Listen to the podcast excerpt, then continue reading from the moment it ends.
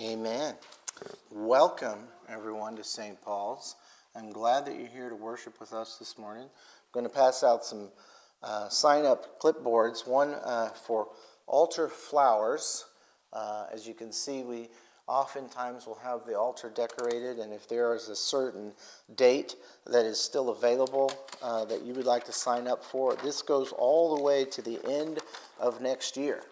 So if you know of something coming up, like a special anniversary or a birthday, uh, and, the, and the date's not already taken, uh, feel free to sign up for that, and then you can come and decorate to your heart's content. Uh, the other one is for magic sign up sheets uh, for snacks. Um, and the, the, instructions are there, and it's just the dates. And if you would like to, uh, to support that, uh, you can sign up for that. I'm going to I'm going to start all the way over here by the clock. So, just to let you know, it should end with Michelle. Make sure it gets to Michelle. Okay? That's, that's the, the, the, last person. In our first service, it's a little harder because it'll start it over here, but it'll never make it to the overflow area. Or if we start it in the overflow area, it never makes it over here. So it just dies in the middle somewhere. And I don't know why. Um, it's probably Danny Kester going, What's this for? And sits it down. But uh, I don't know. Maybe it's not him. Um, do we have any other announcements that we need to share today? We're going to have some caroling at 1 o'clock if you're interested in joining us for that. I don't know exactly who's in charge of that. It may be me. I don't know. So we'll see who shows up. Um, that is really all I have as far as announcements is concerned. Do you have any announcements you'd like to share? Mm, yes, Sue? They're going to have the uh, celebration for Dora Marie today. Oh, yeah. Do you know when that is? And that's 1 to 4. 1 to 4? At okay. The At the community center. 1 to 4. No, well. Well. Uh, I looked in the if you show up at 2, you'll still make it. um, and that's at the community center, you say, for Dora Marie's birthday? All right. Um, anything else? All right. Well, would you pray with me as we prepare our hearts for worship this morning? God, we do thank you for your love for us. We know that we uh, are on your mind, that the, the attention of heaven is on us, and, and the reason we know that is because you loved us so much that you sent your son, uh, not just to be with us as we're about to celebrate his coming, his first advent uh, with us, but he came to, to die for us. He came to give up his life for us.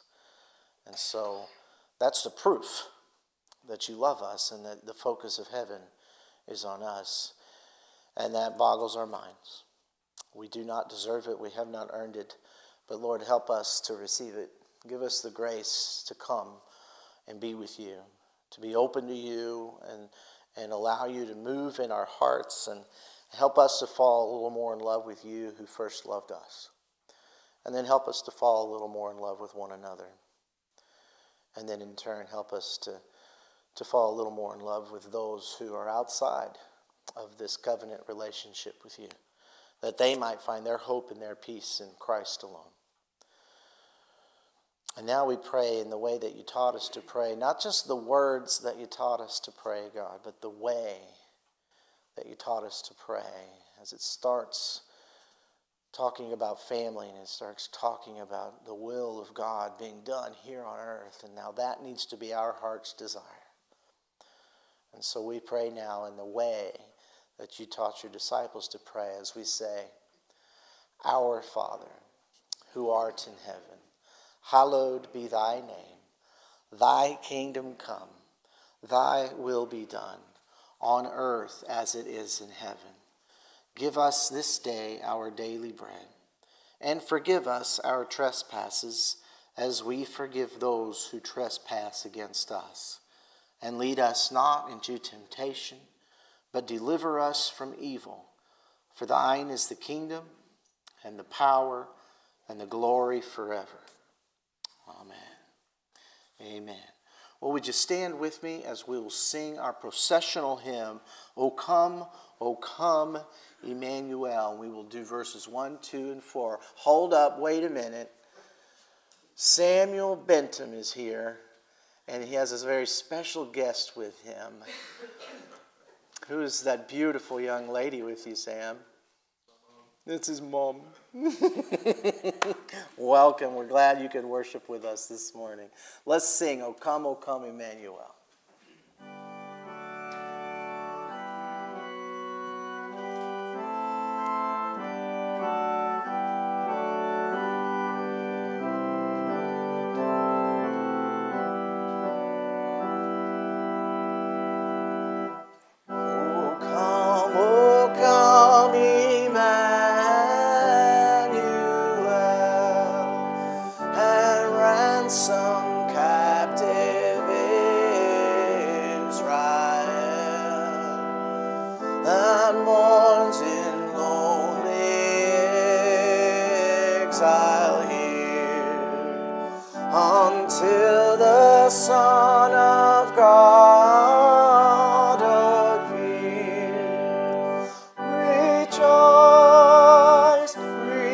Rejoice,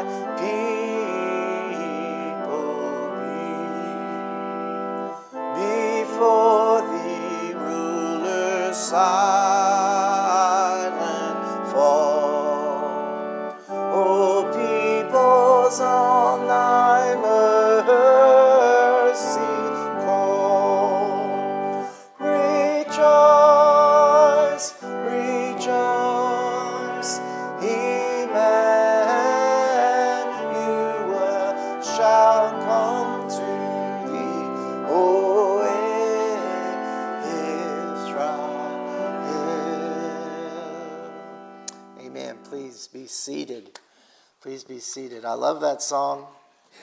It, it fits uh, perfectly with our theme today, which is uh, last week we lit the candle of uh, promise. And this week we're going to light the candle of expectancy. Oh, come, oh, come. Uh, uh, Emmanuel, and it's that, that longing in our hearts for the promise of God to be fulfilled. It's beautiful. Uh, as far as celebrations, though, do we have any birthdays to celebrate today? Any birthdays? None? All right, that's cool, I guess. What about anniversaries? Nothing. Wow. I don't know what to do now because it's in the bulletin. We would love to celebrate your birthday or anniversary today. Hmm. Oh, the next sentence is we also invite you to share your good news with us. What good news do you have? Anything good going on in your life? I know it's not your birthday, and I know it's not your anniversary, but is there anything good going on in your life that you can share with us? I had my family today, well, not all of them, but The ones you like?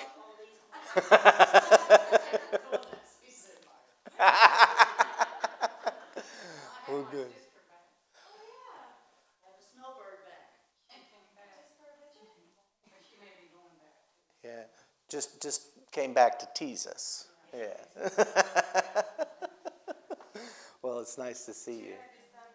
Uh, yes, in the most kind and sensitive way. I did. No, I stopped the whole service and said, Hold up, hold up. Samuel Benton's here. And, uh, Samuel, like some of you know, I got married this summer to Nana, and she's been here a few times. And this is his mom, and he is gonna be transferred to Houston where Nana works, and they're going to start their, finally their house there and life together, because they've been back and forth, he works at Slavic. But Slavic has a spot in Houston, so he'll be going, he'll be there permanently. Yeah. And that doesn't mean that you won't see him again. He may well pop up some Sunday morning because that's just how Sam rolls. Um, but that'll be good. You know, and it was it was so fun. Uh, I've told this story, but it just every time I see you and or think of you, I think of this when uh, I had everybody came in for the wedding. They all, of course, stand when the bride walks in, and I never told them to sit back down, and they stayed. They stayed up. yeah, they've been standing for four months now. No, they they they stood until finally during communion, somebody had the guts to say, "I don't care if he tells us to sit down or not. I'm sitting down." And I just I. I'm just paying attention to Sam and Nana. I, I really wasn't looking at them, and if I had, I would have been like, "Oh no!" And it was the, I, the as soon as I looked out there and I saw them still standing, I'm like, "Why are they?" St- oh, I never told them to sit down you know. But ah well, we can't all get it right every single time. But it is good to see. It is good to see you here and you. I'm glad that you're worshiping with us today. Um, anything else you want to share? Any other good news? Well, let's let's stand and let's mingle with one another. Greet one another in the name of the Lord. Say hi to somebody and let them know that Jesus loves them. I had to take that video because Alec came home, I don't know if it was just yesterday or two days ago or a week ago, and that song was something. He goes, No, I don't want to listen to it unless Dennis is singing it. So I thought, all right, Okay.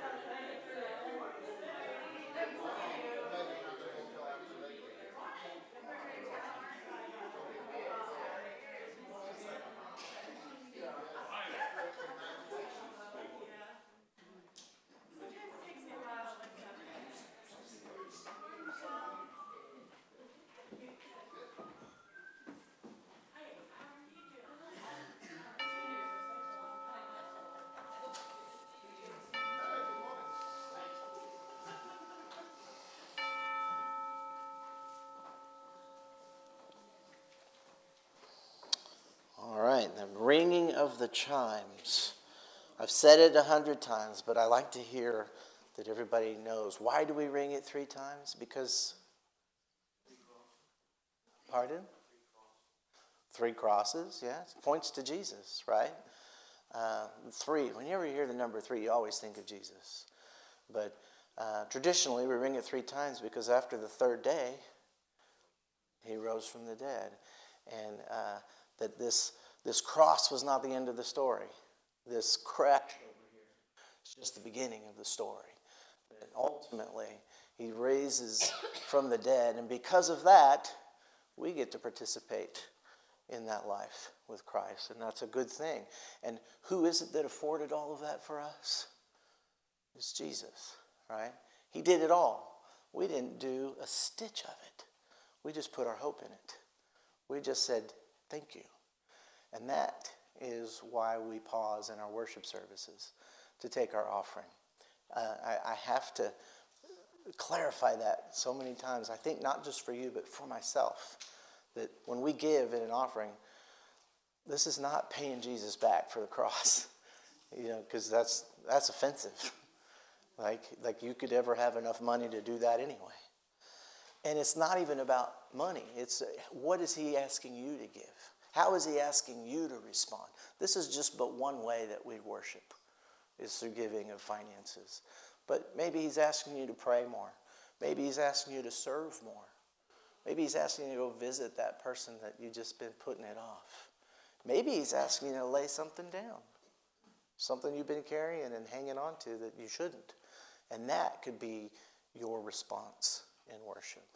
And so, as we pray uh, before the offering, you put your hearts before the Lord and ask Him to search and say, God, what is it? How am I supposed to worship you in this moment? So, as the plate goes by, maybe you're not putting money in, but maybe you're just saying, God, I'm going to respond to you in obedience. And then you put your hand over that plate and you give him whatever it is he's asking you to give. Okay? So, Paul, you want to come on forward and then we will ask a blessing over this offering. God, we, we pause now and, and we, we want to we want to condition our hearts in such a way in this moment that it is all about you. That yes, we're responding to you, but God, get our minds and our hearts off of ourselves and onto you. Help us to see you. Because when we're looking at you, it changes everything, it changes who we are. It gives us hope, it gives us courage, it gives us direction. And so, God, as we give these gifts to you, we ask that you would, in your mercy and in your grace, receive them as worship. And we ask this in Jesus' name. Amen.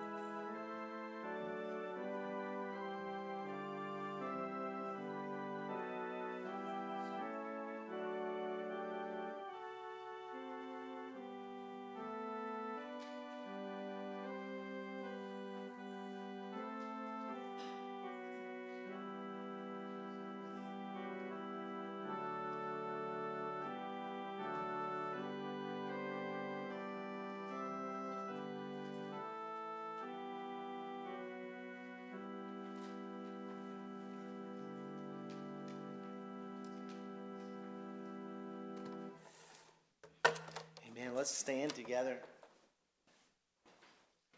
Sing our doxology.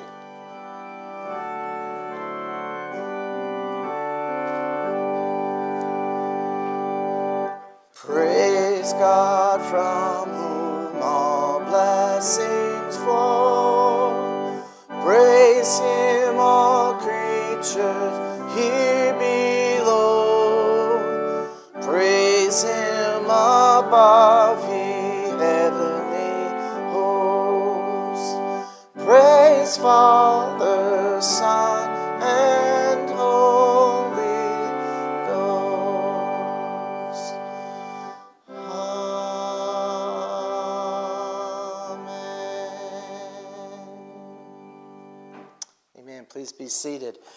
fancy Latin term, Adventum Lux, meaning coming light.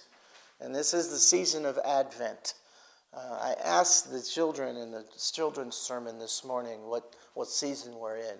Oh, we got some good answers. Winter um, uh, was the, the, the first answer. Uh, and they, they said holiday season, shopping season. Uh, they had all of the things that actually come to our minds, right? Uh, then we talked about Advent, the season of Advent, which is not Christmas. Christmas is on the 25th, right?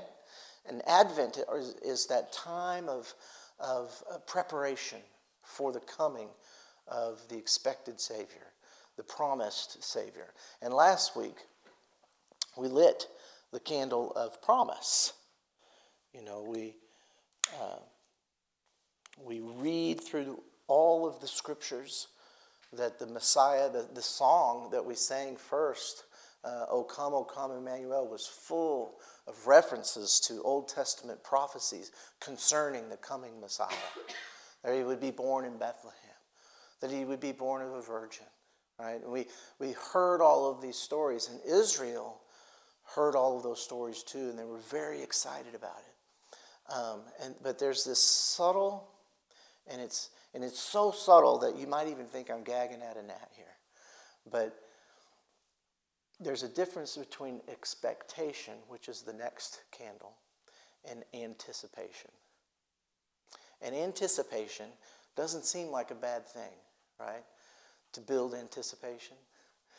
But it's, it's really, anticipation is about our control. If I'm trying to anticipate what my wife is going to do, why am I trying to anticipate it?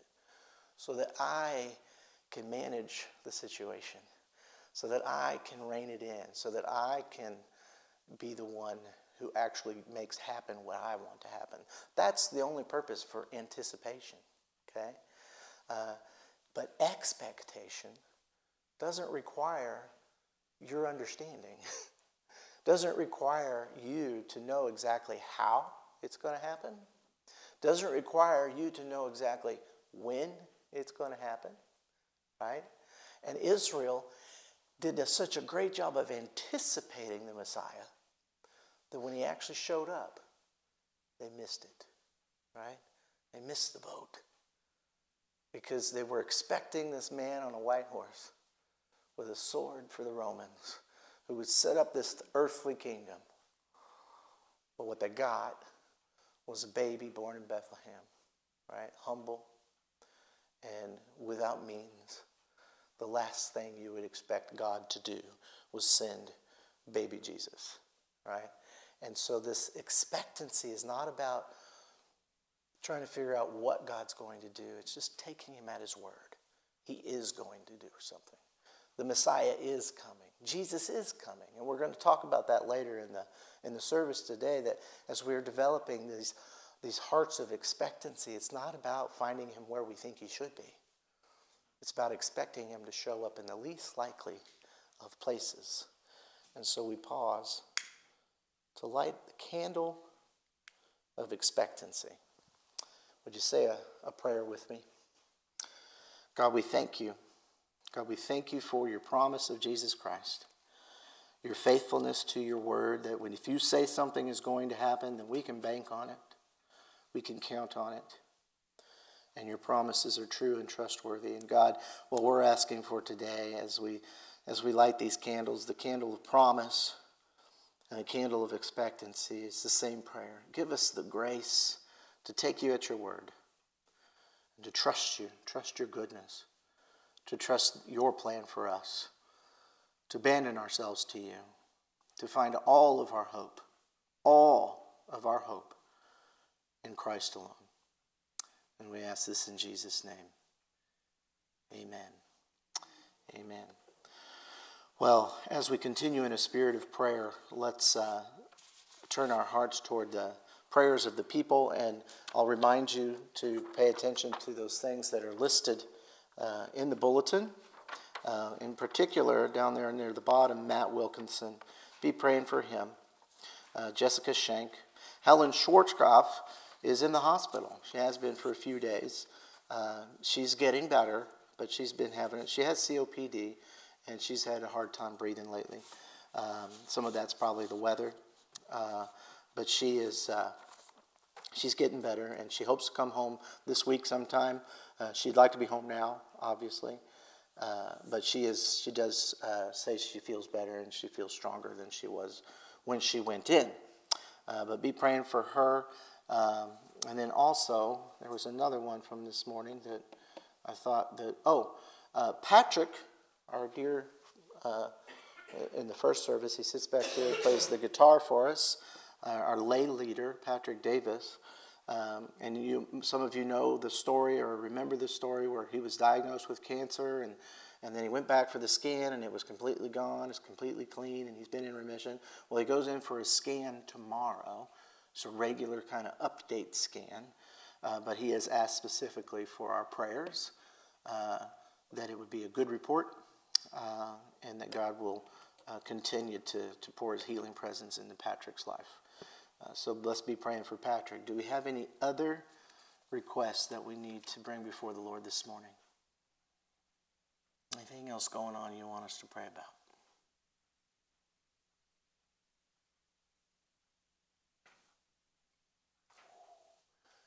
It's like a ghost town after a gunfight. It's just whoosh, you hear the wind. Continue to pray for Mark Sellers. He had ankle surgery this week, which was successful, but he's looking at six months recovery rehab, Okay.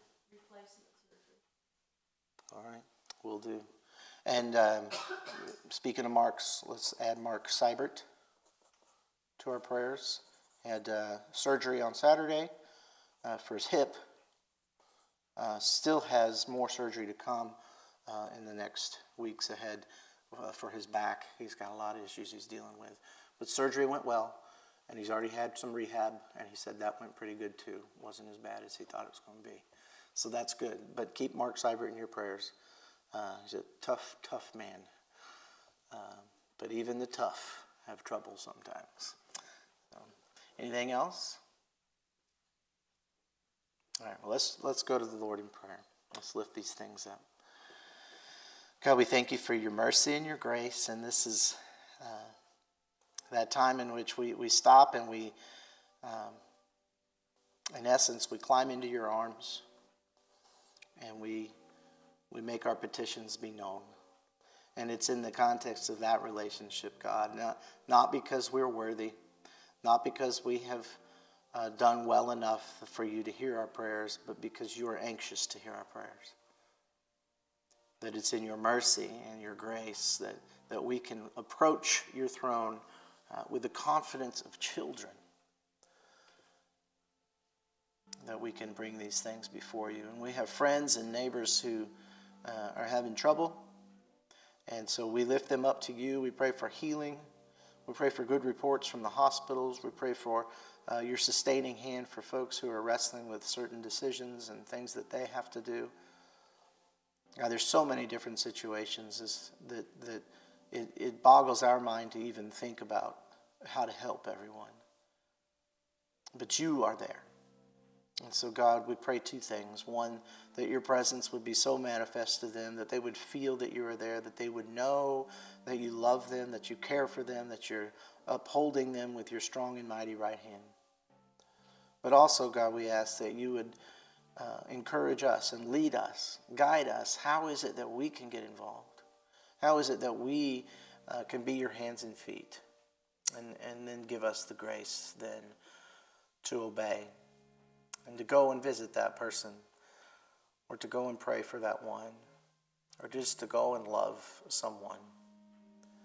And so, God, we ask all of these things in the name of our Lord and our Savior, in his mighty and good name, Jesus Christ. Amen. Amen.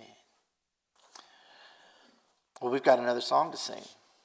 It's interesting that and you know, you know how I talk about the, the, the, waltz that we dance with God, where God moves toward us and we move toward Him, and, and we're learning to dance. And just like any kid would dance with their father, you're going to step on his toes a lot, right? But He's okay with that. He just loves the fact that you're dancing with Him. And our first song was what? Oh, come, oh, come, Emmanuel. And what's the next song? Oh, come, all ye faithful.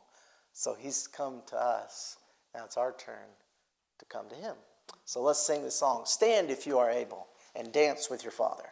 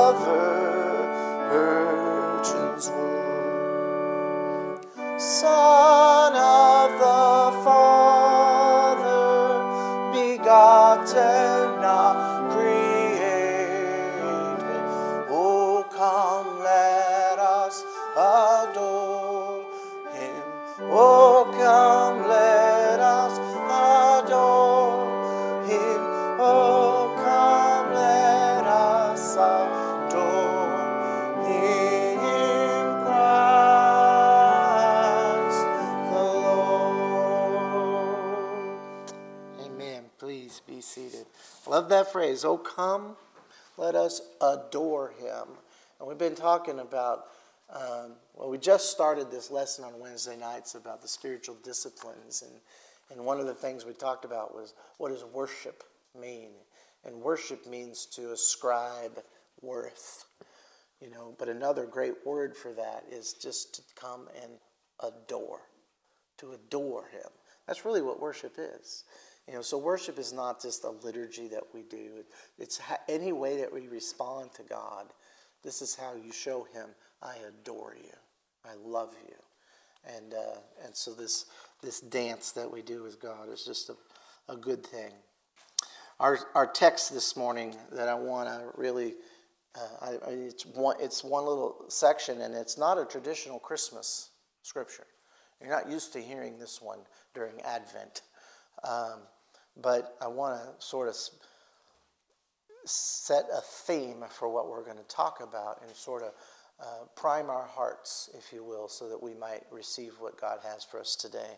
That it's like listening to a radio. My truck radio is not the best radio, and I can hit that scan button, and it'll just go like static after static after static after static after static. I'm like, it's supposed to be seeking a good station for me, but I'm like, so I have to actually use the, the dial, and and then all of a sudden it comes in, right?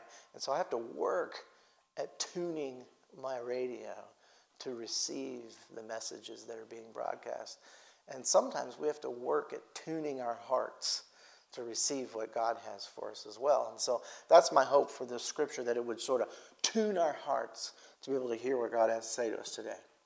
And it reads like this Then the righteous will answer him, saying, Lord, we when? When did we see you hungry and feed you, or thirsty and give you drink?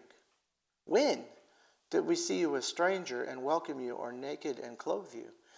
When did we see you sick or in prison and visit you? And then the king will answer them Truly I say to you, as you did it to one of the least of these, my brothers, you did it to me. And that is the word of God for the people of God. A couple bold ones there. That was really good. Let's try it again. The word of God for the people of God. See, my wife cautioned me. She said, if you keep telling them when to say it, they'll never learn to say it on their own. And so I didn't say it. yeah, well, we do thank you, God, for your word. What's in the bag? What's in the bag? When I, uh, Rachel and I, we, we served in England uh, for about, it was nine months, right? Um, as missionaries with Youth for Christ. And we worked alongside this guy named Nigel Roberts. He was just very British in every way.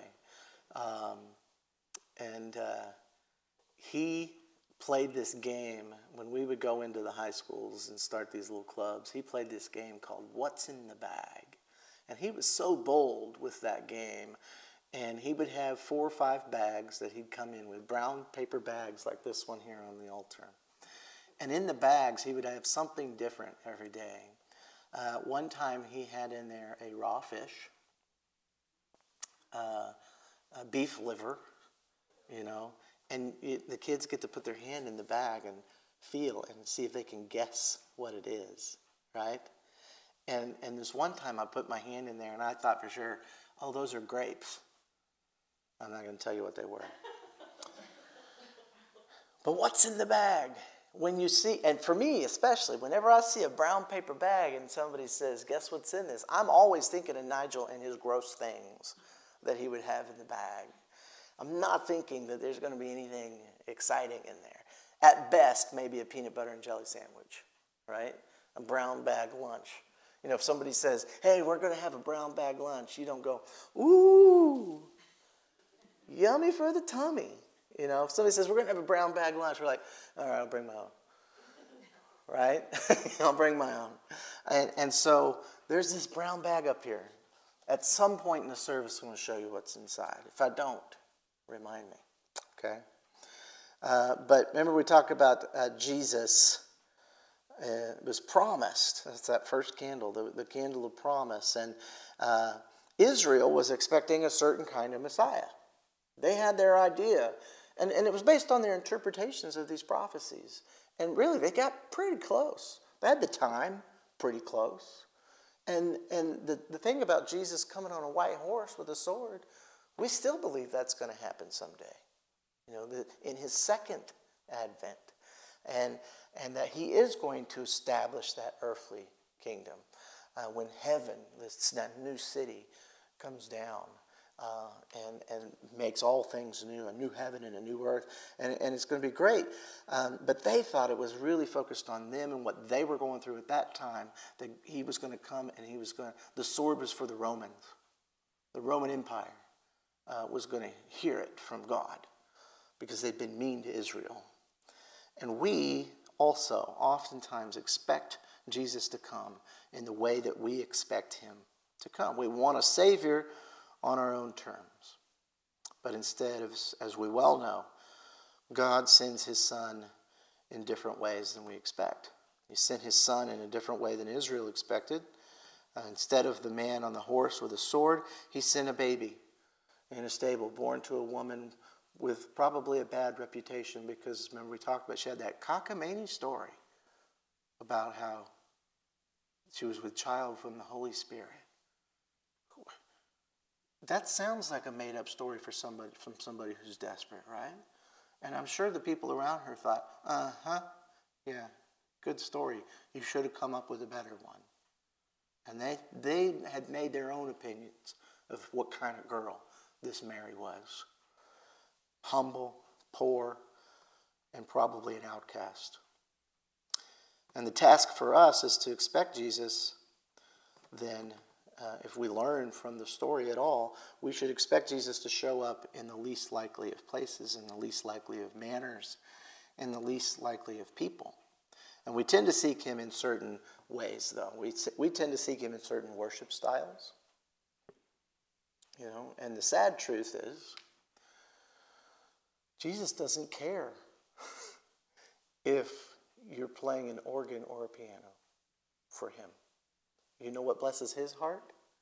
That you're playing for him. Right? What parent or grandparent among you was ever disappointed with the way in which your children or grandchildren ran to your arms. It's like, oh no, you didn't approach me in the right way. no, when you see them coming, your arms get wide open and you say, come on up here, right? You know, you, you didn't say the right words when you came up. You didn't say, love you, Grandma. You know, they were showing you that they loved you by running to you, even if they did it in a different way than they normally did, or in a different way that their sibling did. It was still appreciated. God is not interested in what you're wearing this morning. He's not interested in what your, uh, your devotional life was like this morning. What he, he, he, is, he is simply beside himself with joy that you are even here at all, that you've come to be with him, that you've come to worship him, and he is excited for that. He is excited for that. And so we find Jesus uh, no matter where we're looking for him. The scripture, the promise from scripture is if you seek me, what do you guys remember what it said? If you seek me, you will what? I mean, it's pretty clear cut. It doesn't say if you seek me in the right way. It doesn't say if you seek me with the right uh, shirt on. It doesn't say if you seek me with the right version of the Bible. It doesn't say if you seek me and you're a member of the right denomination. It doesn't say if you seek me and you served at the soup kitchen this month. Says if you seek me, you will find me. And the problem is, is we oftentimes think uh, that Jesus is going to show up only in certain places and not in the ordinary places. Or we think, you know, it's easy for us to think um, uh, Jesus uh, might show up for some people, but will he show up for me? You know, I've not been living right, so he might not show up for me. When I call out his name, he might be like, no, not today, because I am not worthy. It's easy for me to understand, like when Margie prays, yeah, yeah Jesus will answer. Because she's, she does her devotions, right? She prays over the prayer list in the bulletin. So it's easy to understand that. But I didn't pray over the prayer list in the bulletin. So Jesus might be mad at me and he might not, he might not show up for me. But in the whole time I might be having that conversation in my head, Jesus is right next to me saying, and he never stops knocking until you open the door. Never stops knocking until you open the door. Because it's not about our worthiness, it's about the worthiness of Christ. But Jesus shows up in the ordinary, in the mundane. And the one, one of the reasons we don't see him in those places is because we don't expect him there. We have elevated, if you will, his advent to the high places. The only place you can meet with Jesus is right here. The only place you can meet with Jesus is when you are standing in victory. Right? Where is it that the prophet Elijah met with Jesus? Was he in the fire? Was he in the whirlwind? Was he in the earthquake? Do you remember where he was? In the shh, in the still, quiet place. This whisper. All right? When he was like, Is that you, God? He was looking for him, right? Didn't find him in the high place. He didn't find him in the, the amazing, passionate place. He didn't find him in the shaking. He didn't find him in the burning. He didn't find him in the blowing. He found him in the stillness. Just stop. And that's the other the things the scripture. Be still and know that I am God. And that's it's got like a double entendre. You know, when you be still and remind yourself that He is God know that, but also be still, and then you can know that He is God. When you stop, you cease your striving, you cease your wrestling, your self powered effort. And you be still and you know that He is God. And Jesus shows up in the least likely of places and in the least likely of people. He can show up for you while you're tending uh, to the maintenance of your house while you're cleaning your gutters. I am so thankful that when I was cleaning my gutters last and I reached in and pulled out that rubber snake, how in the world that rubber snake got up there in my gutter, I'll never know, because there were gutter guards on there. And I pulled that rubber snake out, and I screamed, a very high pitched scream, and threw that rubber snake about 40 feet. And, and I'm glad Jesus was there because I somehow managed to stay on the ladder. Right? And, uh, and, and this, was, this was my scream Oh Lord! Right? Ah, Lord! Instantly, right? And he showed up. Uh, and that's, I'll tell you another story, and you could choose to believe me or not. It's your prerogative. But I was driving to Ohio, and uh, I've got a, you know, little little toy truck that I drive. I really like it. It's my toy truck, and uh, I know the folks around here make fun of me because I don't drive a real truck, but that's all right. And I drive in my little toy uh, Colorado, and uh, about halfway between here and Ohio, it started making this real awful noise. And even while I was on the highway, it was like this in the engine. I didn't know what was going on. First, I thought something's up with my timing chain. That's what it sounded like. I'm like, oh no, this is bad. And so when I stopped, I got on the off ramp and I slowed down at the end of the off ramp, and, and it's going, right? Like, I don't want to stop, I want to keep going. That's what it felt like. And then and I pulled into the Walmart parking lot and it died on me. You know, I, oh no. I put it in neutral and restarted it, put it in drive, and, and, and got into the, the spot. And I, you, Rachel knows me. I know just enough about cars to break them, okay? Just enough about mechanics to do it wrong. And, and I'm just like, oh, I don't know what to do here. Jesus, what am I supposed to do? Jesus, what am I supposed to do? And again, you can believe me or not believe me, but he said, go inside. This is Walmart. Some of you have a hard time believing that Jesus would show up at Walmart, but he does. He said, go in there and get an oil additive.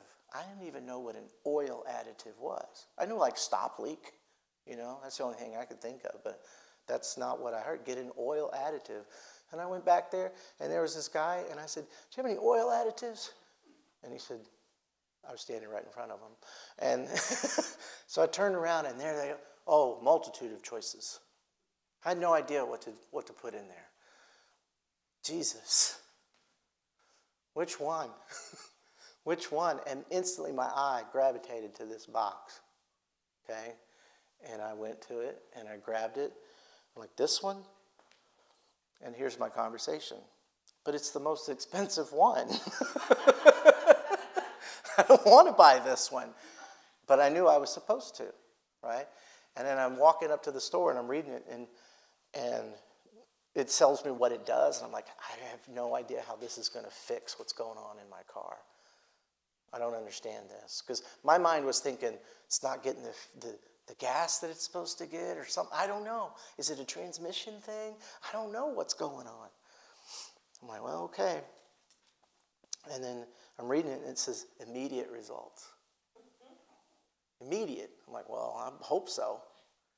You know, because if it didn't, then I was going to try and limp it back home and tell my, my family I wasn't coming. And I put it. I went out there. I, I put it in. I put just a little bit in, and then I checked the oil level because I didn't want to overfill. But the oil was just a little bit low, so I'm like, well, I'm putting it all in. So I put it all in there, and uh, I got back in the truck, and I'm like, well, I did what you said, right? I don't know if it's going to work or not. How's that for faith? right? Turned it on, and I took off. This my truck never sounded so smooth and quiet. It was running like butter, right? And it did the whole way there and the whole way back. No, no other weird noises or anything. While I was there, I talked to my brother-in-law about it. He said, "Oh yeah, you got a Chevy Colorado." I didn't know. He said, "Chevy Colorado, Chevy S10. They have this thing. If they get even like a half a quart low on oil, your engine will start knocking." You know, and it really do, he said it's good you stopped and put oil in it, you know, because if you don't, then your your engine will seize up. You know, it's like they really have to have that, that maintained oil level. Well, I mean, I know that about cars, but he says they're particularly uh, uh, sensitive to that. Uh, but this, this magic oil stuff I put in there is also supposed to help it uh, uh, run smoother. And it did. And then he said, and you also need to get yourself an AC Delco filter. And I said, yes, sir.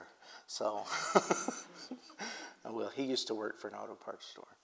Uh, but anyway, and, and that's a story. You can choose to believe that or not. But Jesus showed up for me in a Walmart parking lot. My mother's washing machine quit working on her one time. And so she went and got the olive oil and she put some on her fingers and she anointed her washing machine and she prayed for it and it started working again because she needed to do laundry. And apparently, Jesus cares about her laundry, you know, and it makes sense because he cares about you, right? If Jesus cares about you, he cares about the things that you have to do. He cares about the normal, ordinary parts of your life. And you can ask people, there are tons of stories like that where Jesus showed up in the ordinary, Jesus showed up in the mundane. I was at my sister's church on Saturday, and we spent the morning with some guys in her church. Uh, just singing songs and, and talking about the glory and the greatness of God. And we were there all day. And there was just there were eight of us there, and um, there was this man who we didn't know. Nobody knew him. He came in. He heard that we were meeting, and he came in and he sat in the back right hand corner.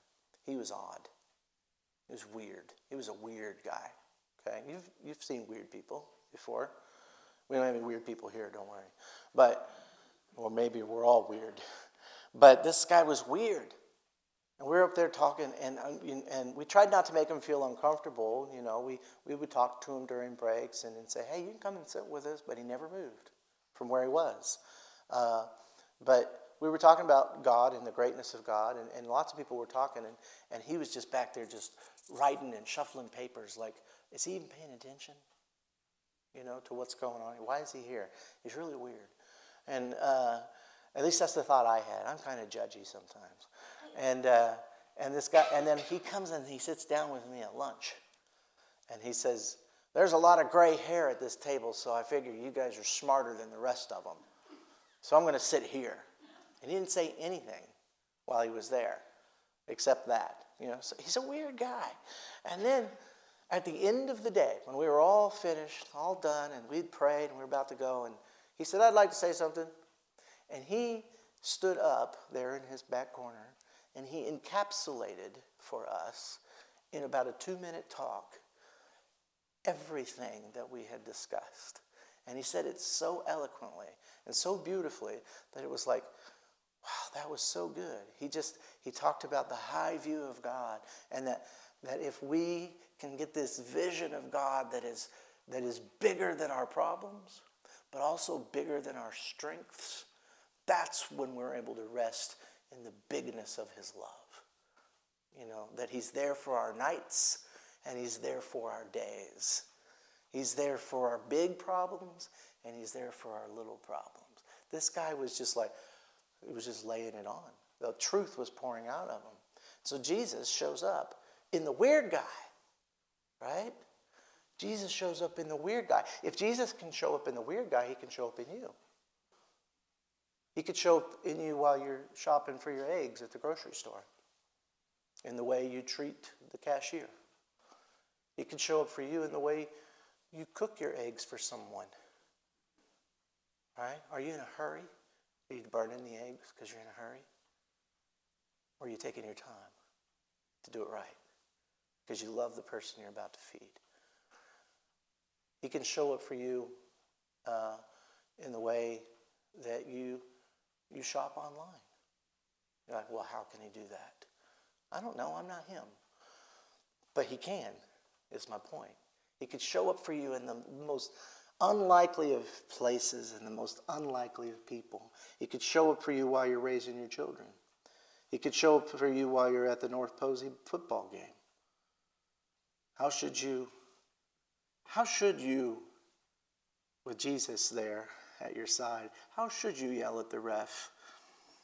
Should you insult the referee's heritage? Should you suggest that he go and see his eye doctor? Or should you maybe, just maybe, try and encourage him?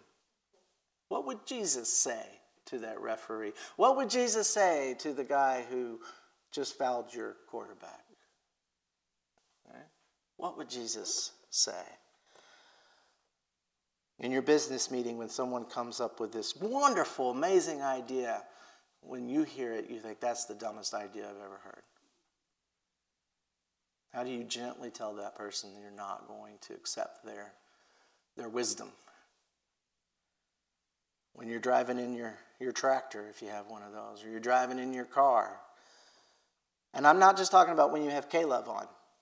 You know, that's not what I mean by Jesus showing up. I mean, are you saying, Oh, Jesus, be with me as I walk to my car, be with me as I drive, not just for my protection, but that I might be the kind of light that you've called me to be, that I might drive courteously. Don't let me be the one who cuts people off. And when I'm cut off, oh, please keep my fingers down. When I'm the one who's cut off, please let me not call them bad names. Please let me not tailgate them the rest of the way. Please let me drive in the way that you would drive. And Jesus wants to meet with you in your mundane. He wants to comfort you at the end of the long day when your feet are hurting. But he also wants to encourage you when you're getting dressed for work, when you're when you're buying your eggs and when you're frying your eggs, when you're drinking your coffee. The promise is that if you seek him, you will find him. He doesn't say if you seek me here. He says if you seek me, you will find me. But we expect him only in those places that we've elevated, right? We don't expect him in the lowly. We expect him only in the high points of our life. But that's usually not where we find him. We usually find him in those low places because that's probably where we most need him, right? I didn't need him when my truck was running fine. I needed him in that Walmart parking lot, and he was there. I mean, I needed him when the truck was running fine. I just didn't think I did. But we find him when we're, when we're looking for him. And the text that we read today, again, an odd text for, for Advent, but to remind us that when we serve the least of these, that we've been serving him. And I could unpack that, that scripture in a hundred different ways and, and find that truth. But ultimately, the thing I want you to take away is that Jesus is in those places and in those people that you least expect to find him. So we're called to expect Jesus in every part of our lives. And in order to do that, we have to open our hearts to this, the ordinary. You know, this morning there were all these presents that they had for the, the, the angel tree gifts were up here on the altar, and there were lots of beautiful looking gifts. And I threw my brown paper bag down there on those gifts. And I said, That doesn't look right, does it? If you were a kid and you walked out on Christmas morning and you you saw all these gifts and everything, but your name was on one of these, you'd be like, oh. right? Nothing good can come out of a brown paper bag. There better be some cash in there, right? You would already be planning your disappointment, right? Anticipation. You would anticipate that something bad is coming out of this bag. And I promised I'd show you what was in the bag, but we're first going to sing our closing hymn. And then I'll show you what's in the bag. Yeah, it's still in there. Let's stand if you're able. We'll sing Good Christian Friends Rejoice.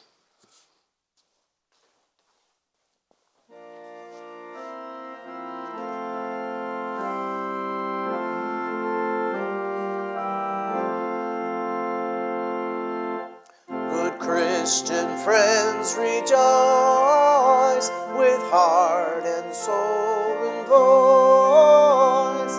Give ye heed to we say. News, news, Jesus Christ is born today. Ox and ass before him bow, and he is in the manger now. Christ is born today. Hey, Christ is born today. Good rejoice with heart and soul and voice.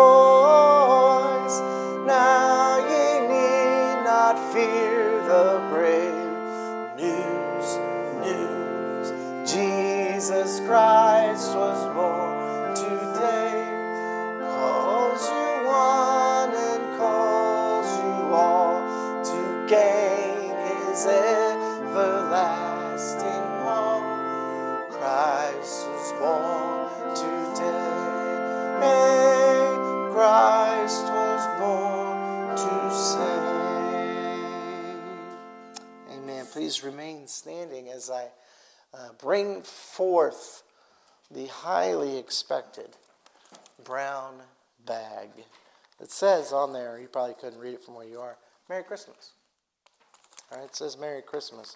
Uh, oh, I don't know, what was 15 years ago when uh, High School Musical came out on Disney. Uh, made this movie called High School Musical about teenagers putting on a musical, you know, and and there's this one scene in it where they're they're looking at the clock. And it's kind of like that. Hear that tick tock? And the teacher's going on and on and on, and her voice kind of fades into this nauseating, and they're all, the kids are in their seats and they're looking at this clock. And one of them goes, Summer, summer, summer, summer, summer.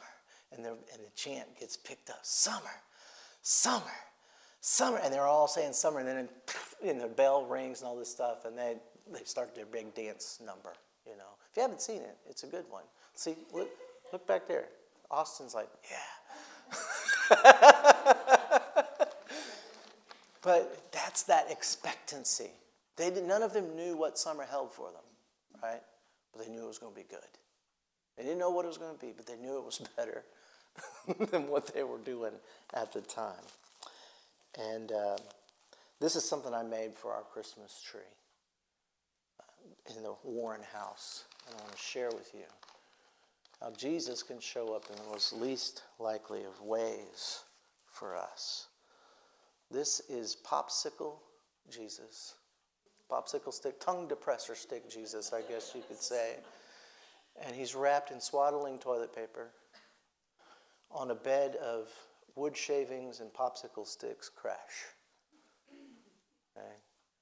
Um, if you've seen the new Toy Story movie, there's this kid makes a toy out of a spork and some bendy and, and uh, I think some chewing gum.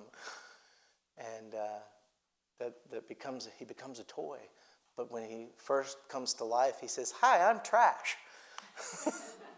right? And that's usually what we think of when we see stuff like this. That's just trash.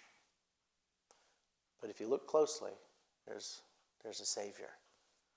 So Christ is born, a Savior, today.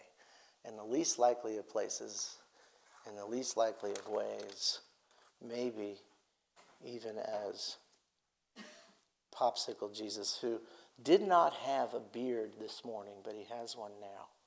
Someone has drawn a beard on him. All right.